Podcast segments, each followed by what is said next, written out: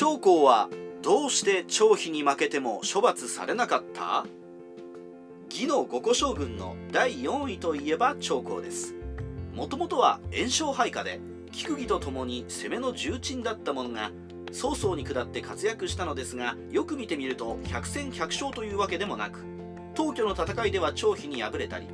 第4次北伐では喜山で諸葛亮の伏兵に引っかかり戦死したりしています。しかし長江は敗北していながら処罰された様子がありません。新章出伐を貫く方針の曹操はどうして長江を処罰しなかったのでしょう。安全に負けている長江の手腕。では最も長江の負けが際立つ東京の戦いを見てみましょう。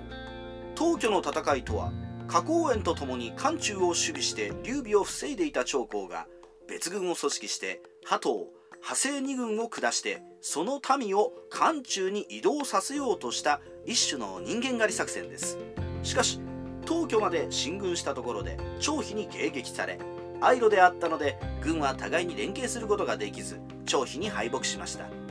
敗れた長江は馬を捨て十数人の幕僚と山伝いに移動しつつ現地の住民に道を尋ねながら南帝に帰還しています。一見大敗に見えますが戦死者や不死者の記録がないことから損害は軽微であったと考えられます。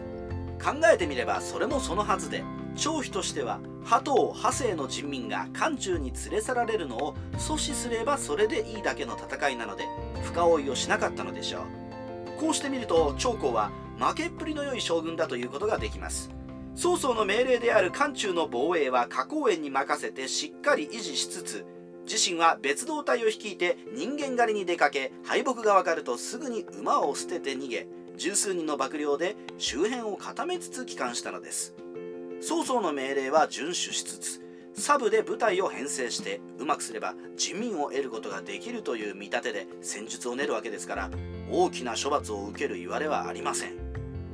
念を押して敗北している長江。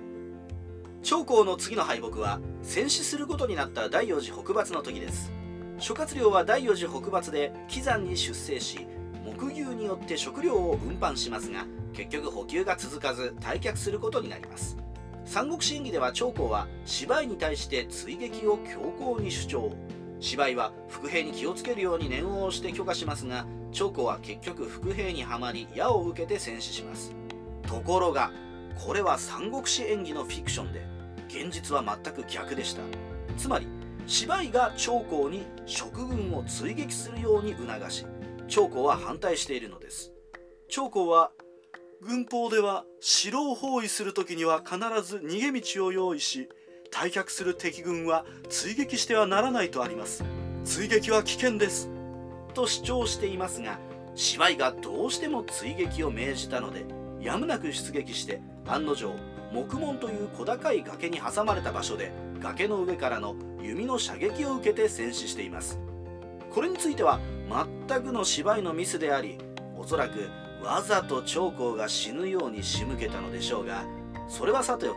敗北はしたものの長江に落ち度がないことは明白でした。長江敗戦のポイント。長江の敗戦をまとめると次のようになります。丸1メインの命令は厳守した上で副次的な行動で敗北している。丸2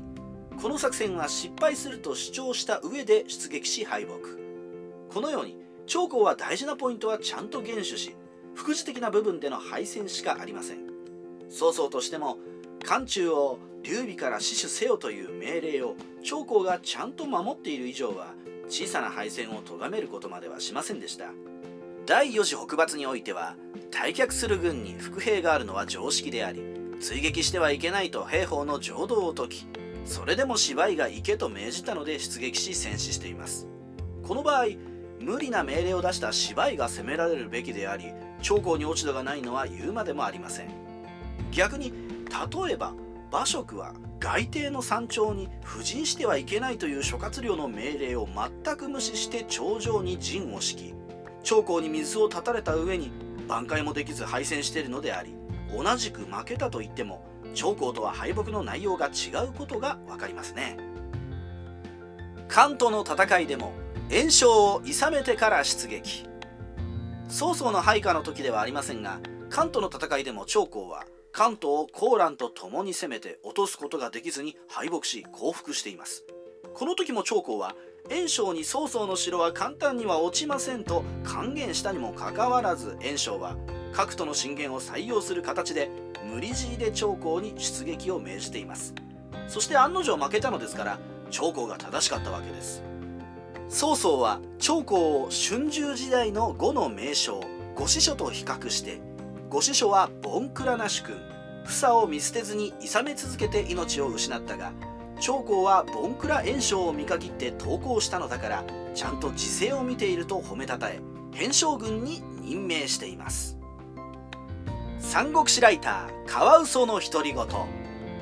実際に百戦百勝の名将というのはなかなかいないわけですが勝率が高い将軍というのは時々の敗戦でも致命的な敗北や主君の命令無視というような誤りを犯さずにいわば安全に敗北することで全滅を回避する能力を備えているようです今回挙げた長江も敗戦したことはあれどそれが致命的な失敗にはならない点が彼が名将たるゆえんになっているのでしょうね。